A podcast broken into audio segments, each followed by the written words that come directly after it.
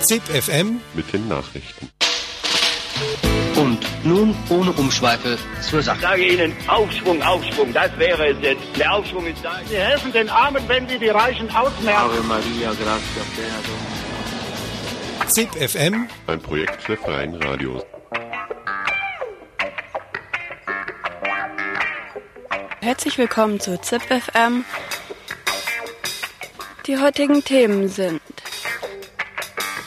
am 3. Oktober war nicht nur Tag der deutschen Einheit, sondern auch Tag des Flüchtlings. Dies zum Anlass wurde in Thüringen ein Preis verliehen.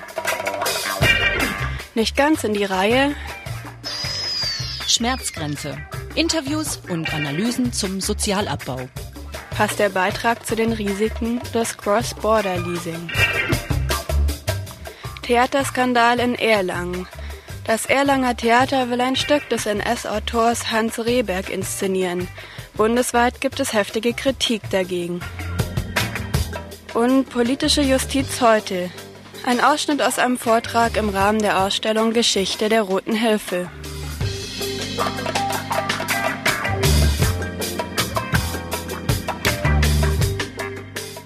Keine Schulpflicht für Flüchtlingskinder. Am 3. Oktober war in Deutschland nicht nur der Tag des der deutschen Einheit, sondern in diesem Jahr auch der Tag des Flüchtlings.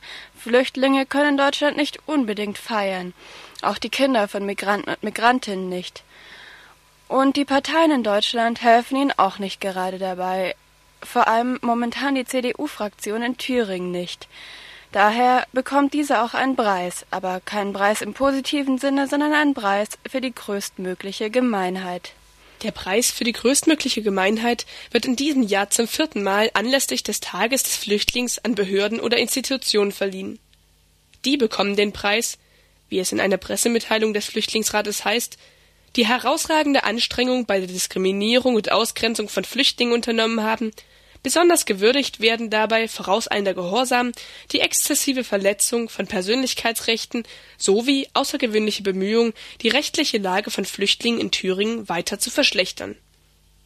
Die CDU-Landtagsfraktion erhält den Preis für die wissentliche und gezielte Benachteiligung von Kindern und Jugendlichen, die ohnehin bereits benachteiligt werden, dafür, dass die Fraktion Kindern von Asylsuchenden keine Schulpflicht einräumt.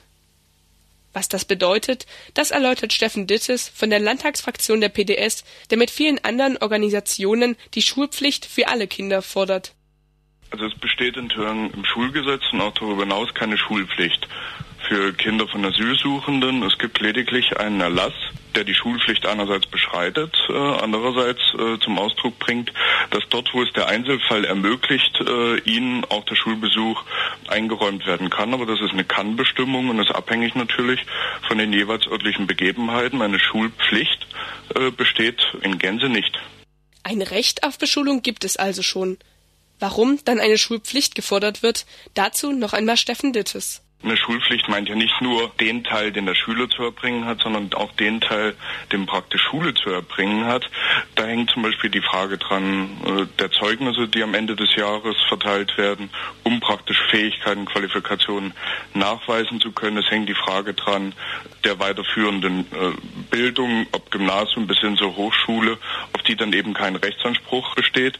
Und man muss dazu sagen, wir haben in Thüringen auch äh, eine Berufsschulpflicht von drei Jahren im Schulgesetz verankert. Äh, Die gilt für äh, Flüchtlingskinder nicht. Das heißt, äh, sie sind mit dem Fehlen der Schulpflicht auch äh, von der Möglichkeit äh, einer Berufsausbildung ausgeschlossen.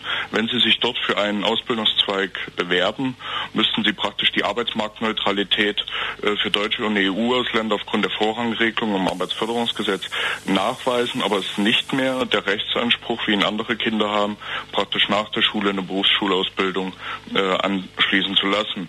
Also insofern äh, geht es nicht letztendlich darum, dass allein der Schulbesuch ermöglicht wird, sondern all das, was mit dem pflichtgemäßen Besuch der Schule äh, verbunden ist, Zeugnisse, Rechtsanspruch auf weiterführende Bildung bis hin zur Berufsausbildung, gegenwärtig in Thüringen Migrantenkindern vorenthalten wird. Die UN-Kinderrechtskonvention verlangt, dass der pflichtgemäße Schulbesuch allen Kindern eingeräumt wird. Deutschland hat die Kinderrechtskonvention freiwillig angenommen. Zwar unter Vorbehalt einiger Stellen, aber gerade diese ohne jeglichen Vorbehalt. Die engagierten Gruppen für die Schulpflicht, wie der Flüchtlingsrat, die AWO, Kirchengruppen und Kindervereinigungen, sehen hier einen Verstoß gegen diese internationale Vereinbarung. Die CDU-Landtagsfraktion, die im Thüringer Landtag die absolute Mehrheit hat, ist gegen die generelle Schulpflicht. Sie möchte lieber eine individuelle Bearbeitung der bekannten Fälle, wo den Kindern das Recht auf Schulpflicht verweigert wird. Was ja wiederum einige Kinder, deren Fälle eben nicht bekannt sind, ausschließen würde. Die Fraktion erhält den Preis aber nicht nur wegen der Verhinderung der Schulpflicht, sondern auch dafür, die Rechte der Kinder als Hebel für eine schärfere Asyl- und Abschiebepolitik zu missbrauchen. Wie Julika Bürgen vom Flüchtlingsrat Thüringen Herrn Emne von der CDU bei der Preisverleihung zitiert. Herr Emne sprach vor dem Landtag für seine Fraktion. Da bin ich schon bei den Gründen für unsere Fraktion, die sagt, wir wollen gern bei der alten Regelung bleiben. Erstens, Schulpflicht könnte ein einklagbares Hindernis bei der Abschiebung nicht asylberechtigter Ausländer sein. Zweitens stößt natürlich die Durchsetzung der Schulpflicht in der Praxis oft auf Probleme. Und vielleicht für uns der wichtigste Grund ist, es sollte doch wohl in Deutschland auf diesem Gebiet endlich mal eine einheitliche Regelung und Verfahrensweise geben. Denn es kann nicht sein, dass die Dauer der Asylverfahren so langwierig ist und das natürlich oft auf Kosten der entsprechenden Kinder geht. Die Forderungen und die Unterschriften, die zurzeit für die Schulpflicht gesammelt werden, werden der Enquete-Kommission Bildung und Erziehung, die im Landtag arbeitet, überreicht. Damit soll erreicht werden, dass die generelle Beschulung aller Kinder im Schulgesetz festgeschrieben steht. Die engagierten Gruppen, die sich für die generelle Schulpflicht einsetzen, gehen allerdings nicht davon aus, dass das Schulgesetz in dieser Legislaturperiode in Thüringen noch geändert wird. Allerdings wäre es noch nicht einmal zwingend, das Schulgesetz zu ändern, wie Steffen Dittes von der PDS weiß. Denn dort ist momentan aufgeführt, äh, dass alle Kinder, die in Thüringen gewöhnlichen Aufenthalt haben, äh, schulpflichtig sind und lediglich der Erlass äh, aus dem Jahr 1995 bestreitet für äh, Kinder von Asylsuchenden den gewöhnlichen Aufenthalt in Thüringen. Und die Rücknahme dieses Erlasses wird letztendlich dazu führen, äh, dass auch bei Kindern von Asylsuchenden der gewöhnliche Aufenthalt angenommen äh, werden kann und sie damit auch in Thüringen schulpflichtig sind. Also es würde unter Umständen ausreichen, wenn die Landesregierung einen nun mittlerweile acht Jahre alten Erlass einfach zurückzieht.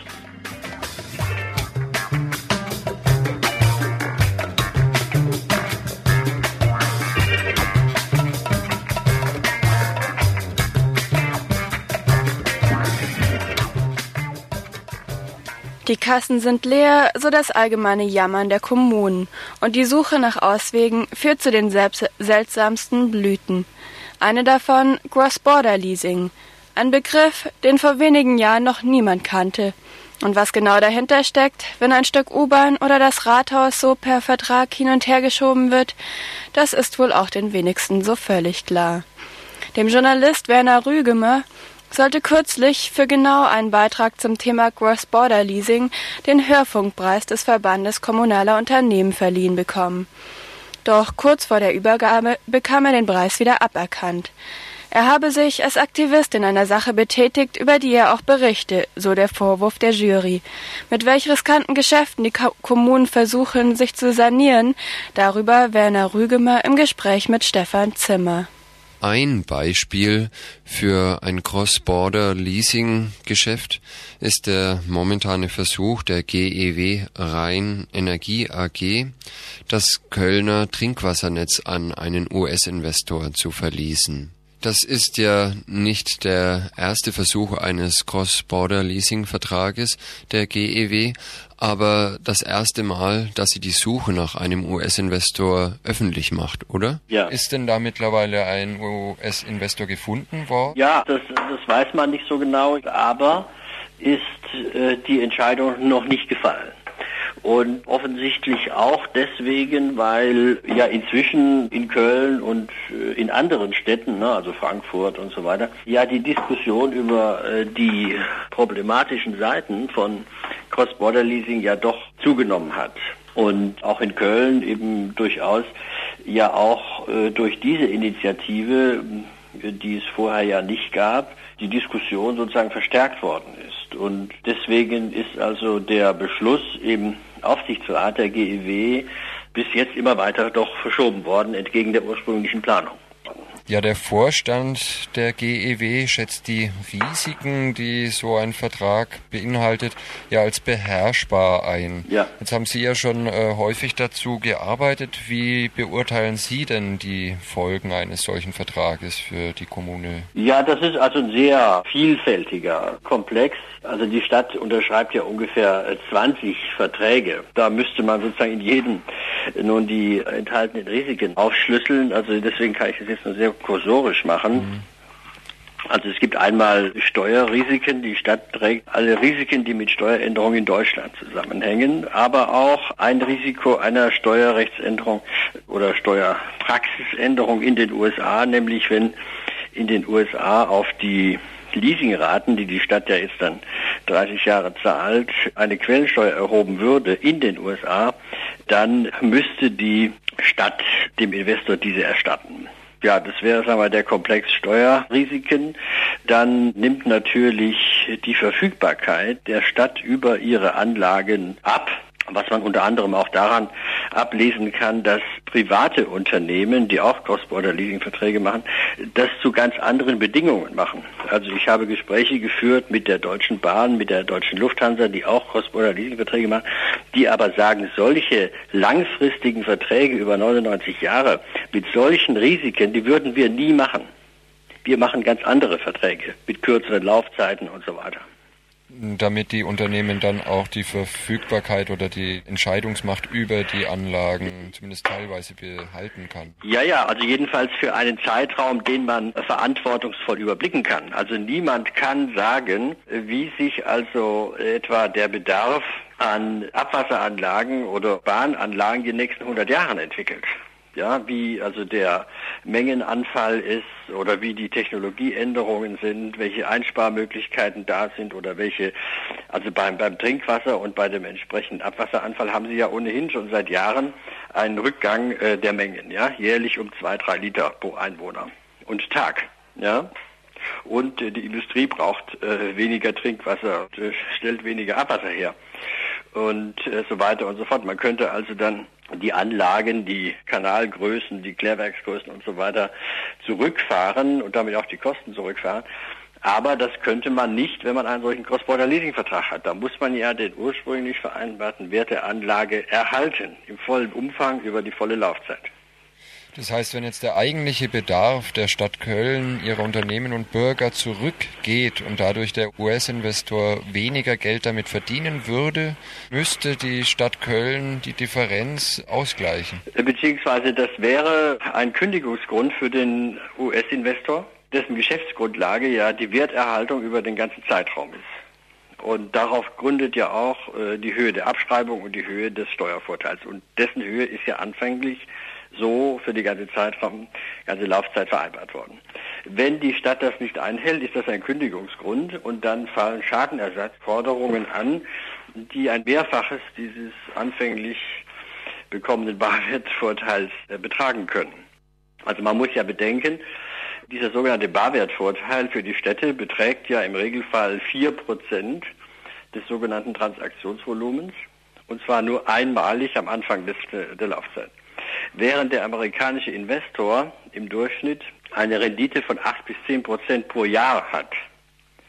Daraus können Sie ja leicht errechnen, wie hoch die Schadenersatzforderung des Investors wäre, wenn nach 10 oder 15 Jahren der Vertrag gekündigt würde.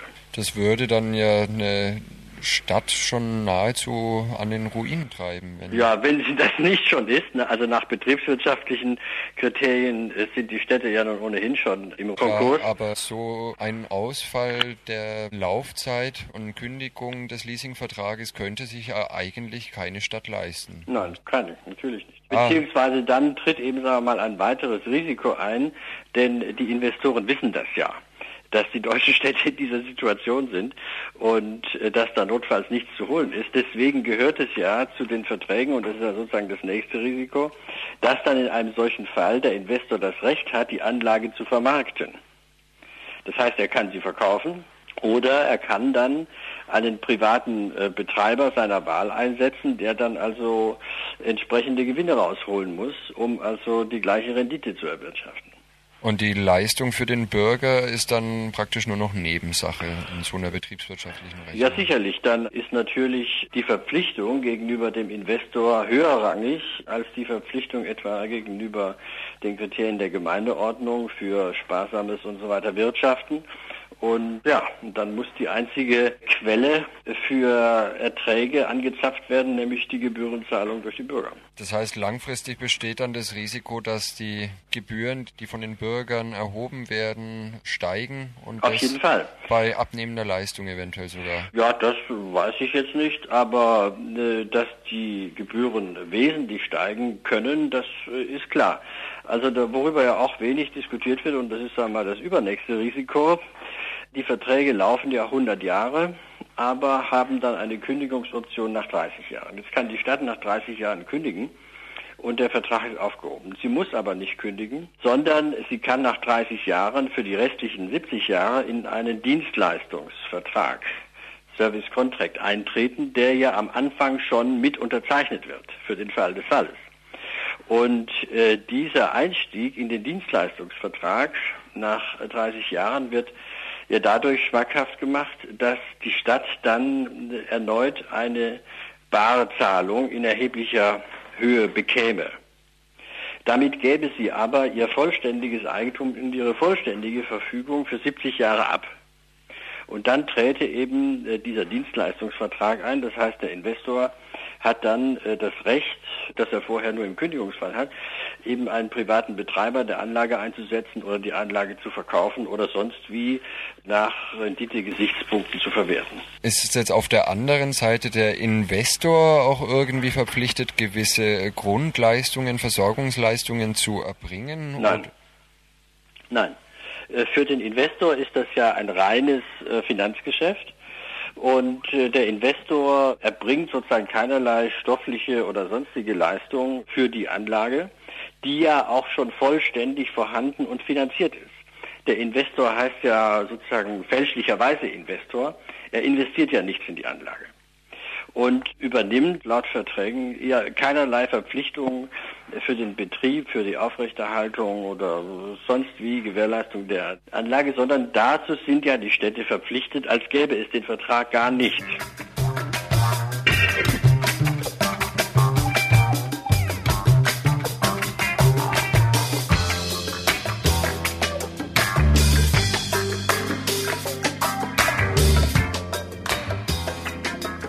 Provinzposse, Theaterskandal oder überzogene Kritik, das sind nur ein paar der Einschätzungen zu dem, was sich derzeit in Erlangen abspielt.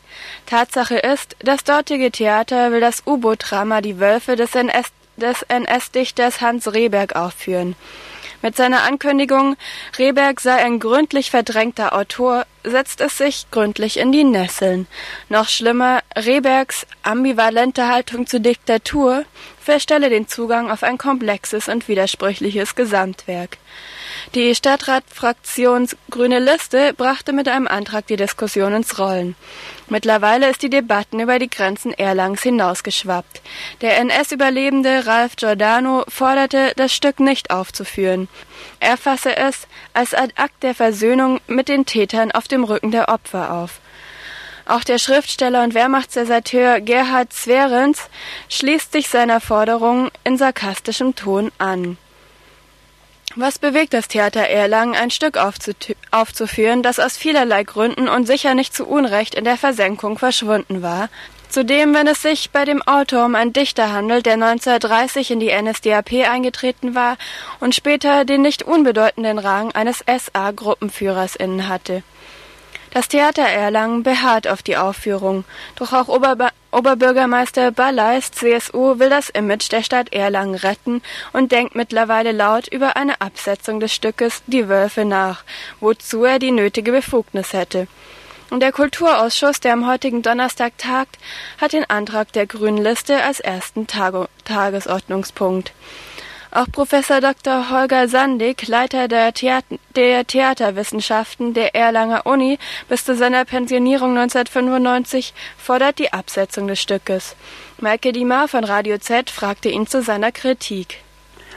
Ja, das ist eigentlich eine Premiere von Aufführung tabuisierter NS-Stücke. Kein Theater hat das bisher gewagt. Und äh, warum auch, es muss Begründungen geben und die Begründungen müssen plausibel sein. Denn sonst kann es natürlich passieren, dass Trittbrettfahrer aufspringen und sagen, ihrerseits möchten sie auch gerne im Theater in Hildesheim, Osnabrück oder Hamburg ein NS-Stück spielen und äh, können sich berufen darauf, die Erlanger machen das ja auch. Nun behauptet das Theater Erlangen aber, dass Rehberg kein reiner Parteischerge und Propagandaautor war und dass in dem Stück und in dieser Aufführung des Stückes das auch zum Tragen käme. Ja, es gibt ethische und ästhetische Gesichtspunkte, diese ganze Aktion zu bewerten. Ästhetisch würde man sagen, das, was Sie eben gesagt haben, Herr Sandis zum Beispiel, das ist doch gar nicht so schlecht, das Stück, das kann man doch spielen, das ist doch, ja, ein bisschen Heldenverehrung kann man dann nur.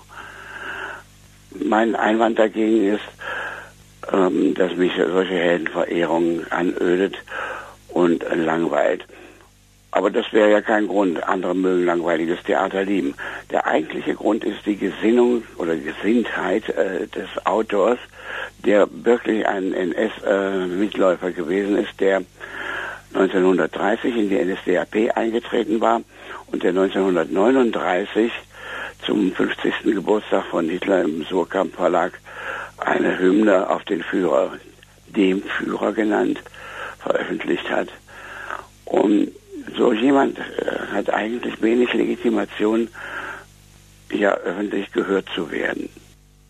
Nun kann man mit solchen Stücken und mit solchen Autoren im Theater ja ganz unterschiedlich vorgehen. Ich denke da zum Beispiel an Textcollagen oder vielleicht auch an Lesungen, die es ja gab aus Mein Kampf, die durchaus gelobt wurden. Also inszenierte Lesungen, die den Text konterkarieren oder ja auch durch sich selbst disqualifizieren lassen. Glauben Sie nicht, dass das Theater vielleicht so etwas vorhatte? Ähm, ich glaube schon, dass das Theater das vorhatte. Und ich finde das auch sehr achtenswert.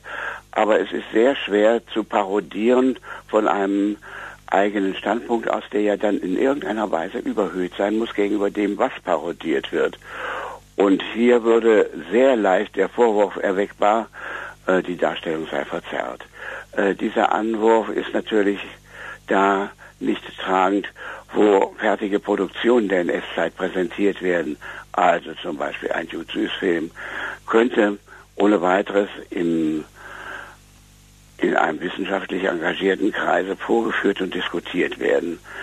Aber NS-Dramatik gespielt mit der Kunst des heutigen Schauspiels ähm, kann einfach ins unfreiwillig Komische geraten und die Anwürfe wecken, so war das ja nie gespielt worden und gemeint, zumal es nur eine einzige Aufführung davon gab. Nun betont das Theater ja aber auch in den letzten Stellungnahmen, dass die Wölfe kein reines Durchhalte-Propagandastück ist und dass es ja auch mehrere Lesarten des Stückes spielen will. Das Stück damit gebrochen und so auch quasi als Antikriegsstück inszeniert wird. Ja, das ist äh, vollkommen richtig. Nur die Kritik, die Sie eben an diesem Stück vorgetragen haben, war schon NS-Kritik selber. Da gibt es äh, Adolf Bartels äh, Geschichte der deutschen Literatur. Da ist das schon äh, behandelt worden, dass es keine Kritik geben kann, wie etwa in diesem Beispiel von Rehberg, ähm, dass äh, systemimmanent mehr getan werden kann für den Endsieg. Und ja, diese Stimmung ist eben doch wohl Durchhalteparole, denn gegen das System zu reden auf dem Theater wäre schier unmöglich gewesen. Ist es dann nicht vielleicht doch ein Stück, aus dem man, das man inszenieren kann und wo man diese Aspekte hervorheben kann? Oder würden Sie das nicht so sehen? Ähm, ich würde es äh, begrüßen, zum Beispiel in einer öffentlichen Lesung dieses Stück vorzustellen und sagen, um diesen Text, um diesen Text gab es folgenden Diskurs und äh, das hat äh, zu viel Aufregung geführt und Rückfragen, Anfragen, Stellungnahmen von Wissenschaftlern und Schriftstellern und hier ist nun der Text. Nun kann man aber daran nicht ablesen, wie das wirkt, wenn es isoliert vorgetragen wird und nur als Text am Theaterabend. In einer anderen Stellungnahme argumentiert das Theater auch, dass sie die Wölfe nicht spielen, um den Autor Hans Rehberg zu in Anführungszeichen entnazifizieren oder dessen politische Haltung zu rechtfertigen oder nationalistisches Gedankengut zu propagieren. Glauben Sie, dass das durch diese Aufführung doch in gewisser Weise oder durch die Art und Weise, wie es vielleicht auch angekündigt wurde, doch passiert? Nein, das glaube ich nicht, dass da NS-Propaganda durch die Hintertür passiert. Das, das, das schätze ich unser Publikum zu hoch ein, um das anzunehmen. Es geht nicht darum, hier Publikum zu bevormunden, sondern es geht darum, dass wenn wir ein NS-Stücken, ein NS-Stück spielen, demnächst ein zweites, ein drittes an anderen Städten, anderen Theatern spielen, dass hier jedenfalls äh, Tür und Tor geöffnet sind, äh, dass das durchaus legitim ist. Und auf der anderen Seite wird dann gesagt, wie konnte das äh, Volk überhaupt auf ein solches Theater so tragend äh, reagieren. Was sagen Sie dann zu dem Argument, dass es ja Bedarf bei der jüngeren Generation daran gibt, solche Sachen sich auch mal anzugucken und sich damit zu beschäftigen? Vollkommen berechtigt. Aber angucken und angucken ist äh, zweierlei. Einen Film angucken, das ist NS-Zeit pur, da ist die Inszenierung stimmig mit dem Text. Das aber abzulösen, heutige Schauspielkunst mit dem Text äh, von 1944 äh, zu überschneiden, zu verschneiden, kann nach meiner Meinung nicht gelingen. Es gibt ein ganz einfaches Beispiel. Ich habe viel Funk produziert in meinem Leben und einige Filme und habe gemerkt, wie schnell eigene Produktionen verstauben und nicht mehr das sind, was das Original war. Und dieses Original kennenzulernen wäre wichtig. Als Rahmen dazu wäre die Volkshochschule gut. Als Rahmen dazu wäre auch das Theater gut, wenn es nicht äh, die Wölfe spielen würde, sondern einen Theaterabend zum Beispiel über die Wölfe machen würde. Mit Ausschnitten aus dem Stück, mit einem Kommentar dazu und das einbettet in eine Reihe ja, ähm, ideologisches Theater zum Beispiel oder NS-Theater. Völlig legitim.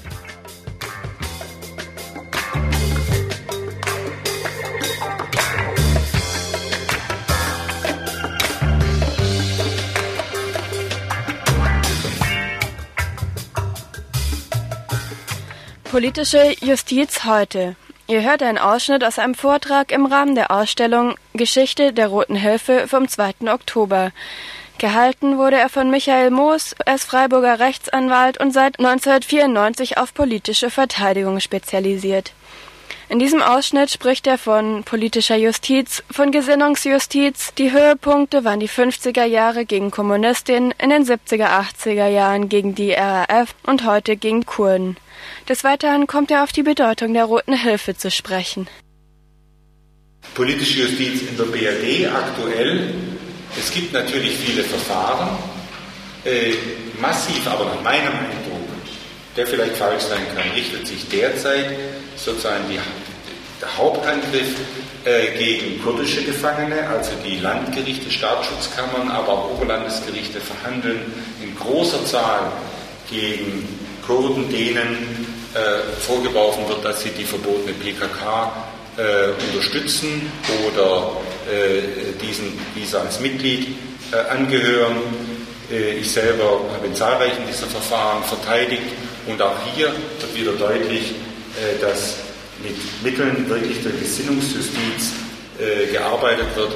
In etwa der Staatsschutzkammer vor der Staatsschutzkammer in Karlsruhe finden nun wöchentlich Verfahren statt gegen Kurden, und zwar, weil diese eine Erklärung unterzeichnet haben, die die Überschrift trägt, auch ich bin ein PKKler. In dieser Erklärung wird die Freilassung von Öcalan und die Aufhebung des PKK-Verbotes gefordert und wird gesagt, dass man sich für diese Forderung in jedem Falle einsetzen wird, äh, völlig unabhängig davon, äh, wie hier der westdeutsche Staatsapparat äh, diese Dinge weiter behandelt. Diese Erklärung, die politischen Charakter hat und nun eindeutig eigentlich Ausfluss von Artikel 5, dem Recht auf Meinungsfreiheit ist, wird Land auf Land ab, wenn man sie denn unterzeichnet hat, als Verstoß gegen das PKK-Verbot, als Unterstützung der PKK mit unterschiedlichen Strafen sanktioniert. Und äh, schlimmer geht es natürlich denjenigen, die ausgemacht werden als angebliche Funktionäre der verbotenen PKK oder ihrer Untergliederungen, die dann immer mit mehrmonatigen Strafen oder auch mit mehrjährigen Strafen zu rechnen haben. Das Instrumentarium der gesamten politischen Justiz, so wie es in der Bundesrepublik aufgebaut wurde, entwickelt wurde äh, und immer weiter verfeinert wird, steht bereit. Und es steht bereit für Zeiten äh, heftiger sozialer Spannungen und Zusammenstöße. Und abschließend meine ich, äh, dass äh, so etwas wie die Rote Hilfe einfach sehr, sehr wichtig ist. Nicht nur, um direkt die davon Betroffenen jeweils zu unterstützen, ihnen Verteidigung zu ermöglichen, Kontakt nach außen zu ermöglichen, sondern äh, um eben auch über diese Verfahren, ihre Entstehungsgeschichte zu berichten. Denn sehr oft sind politische Verfahren wieder neue Kristallisationspunkte für politische Bewegungen.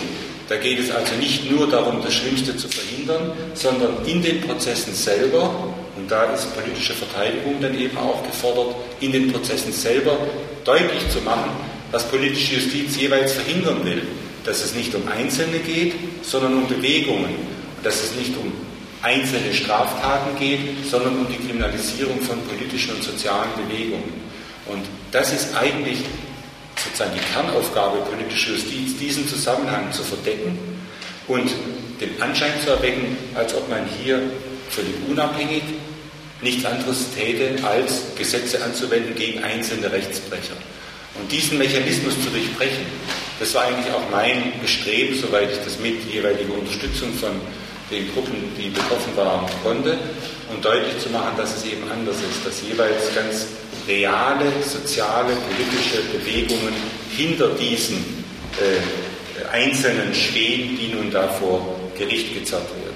Die meisten äh, gehen nach Vereinsgesetz, weil äh, das Vereinsgesetz eben unter Strafe stellt, wenn eine verbotene Vereinigung in irgendeiner Weise unterstützt wird. Das ist also eine Bestimmung im Vereinsgesetz, die eigentlich sehr ähnlich ist äh, wie äh, der 123a, nur sozusagen eine Stufe tiefer gehängt ist. Und nach dieser Bestimmung wird zum Beispiel äh, bestraft, wer Serksebun, eine kurdische Zeitung, die PKK nahe ist, einem anderen verkauft. Wer diese Zeitung verkauft, verletzt dieses äh, Verbot und wird nach dem Vereinsgesetz bestraft. Wenn einer verdächtig ist, solche Zeitungen zu verkaufen, dann können bei ihm Wohnungsbesuchungen stattfinden, Beschlagnahmen, Festnahmen und vieles mehr. Das heißt, eine ausufernde Gesinnungsjustiz ist da am Werk, weitgehend unbemerkt von der ja, kritischen Politik. Soweit Michael Moos aus seinem Vortrag Politische Justiz heute und soweit auch ZIP FM. Das ist das Ende. Tschüss.